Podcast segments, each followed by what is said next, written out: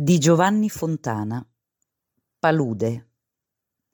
In memoria dei braccianti ciociari, per secoli migranti stagionali nelle paludi pontine. La palude incombeva, greve d'acqua e di melma, su poveri gesti villani, pantani d'inferno, d'insetti, d'infetti distretti, per fondi lacustri al demanio di terre papali, acquitrini cangianti, letali, in dorati orizzonti boscosi. L'inverno, gli stati spettrali di bassa campagna e marittima pregna d'uccelli.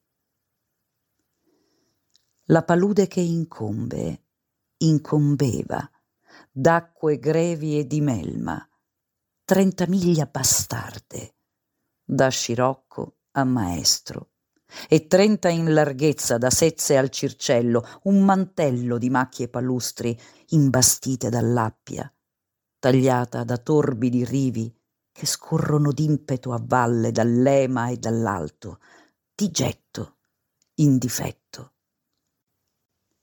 La palude che incombeva, greve d'acqua e di melma, coperta di nebbie al mattino, stagnava nell'agro, ristagna nei tonfi di pesci fuor d'acqua, asfissiati da effluvi di zolfo che il quadro per secoli fu desolante, nascosti alla foce dell'Amaseno dolori e singulti, all'Aufento i crampi vibravano a pelo di specchio.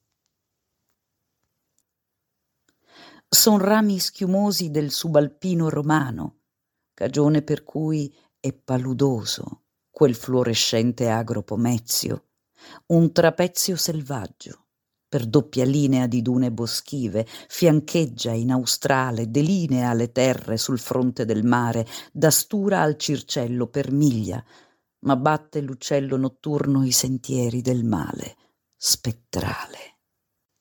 Son rami schiumosi intrecciati di canne, da Cacumano e Ardighetto, le lestre v'informano un ghetto, e dal monte per macchie, le dune di Circe ingrossate da onde e da venti, battuti i ginepri radenti, a impedire il deflusso di acque invadenti, stagnanti nell'ampio distretto, costretto a mefitici flussi in confini d'incanto. Son rami schiumosi di bolle gassose nell'afa, e l'acqua non spegne la sete agli incroci spinosi di genti migranti che recano in cuore la febbre, incroce gli affetti, perduti in passaggi di giorni e stagioni di misere arie, d'infette memorie, pianure a perdita d'occhio. Fu la fatica senza sorriso, ciclico impegno, a migliaia.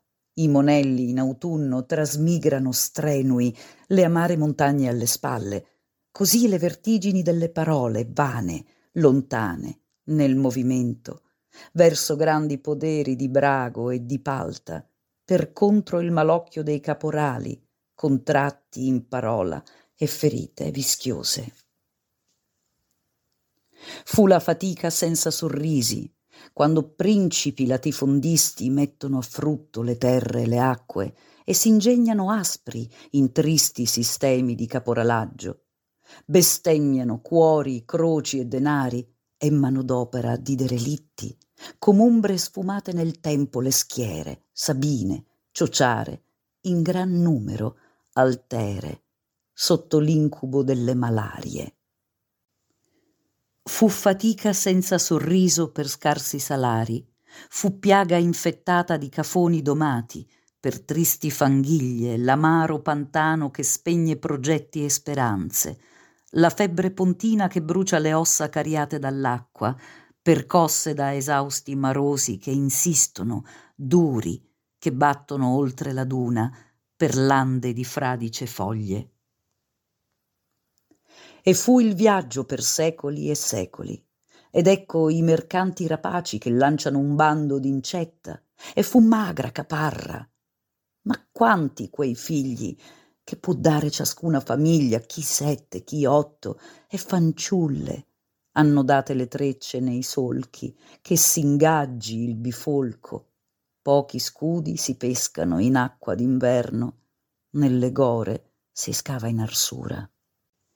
E fu viaggio di secoli e secoli, di scarsi diritti, ora 30, 40 o 50 i baiocchi, nel dolore dell'acqua si perda la fame, nei fondi malsani si torni sul far dell'estate per stringere messi, si devino rivoli e vene per croste in autunno, rivoltino visci di gusci, la terra s'infila di setole e sversa. E fu il viaggio degli anni di ciascuna famiglia che glissa sul capo dei figli, che scorre nel tempo salmastro, per tonfi e fruscii, per passi nell'acqua di lamie e mignatte, che conta più figli colui che è più ricco, che è bene a sapersi. I fanciulli o di 8 o di 10 son pareggiati agli adulti sui libri di tratta. Così è che l'aria è alterata e racchiude la morte nel seno, che quando il calore dissecca paludi e marosi, quei guazzi s'attivano e soffrono, fermentano e bollono, corrotto il putrido magma, dal marcio esala il miasma che involve cagioni di febbre terzana, quartana, fremente e insidiosa, tifoidea, perniciosa. Così è che l'aria alterata racchiude la morte, nell'arcobaleno di giovani vite, su sapienza dei vecchi il veleno dei giorni e senza coscienza di storno, di biomeccanismi di scorno, ragioni che insultano a vanvera, che spingono genti a cicli diversi di attese, dissodano in scarsi passaggi per acque cattive di sogni o pretese.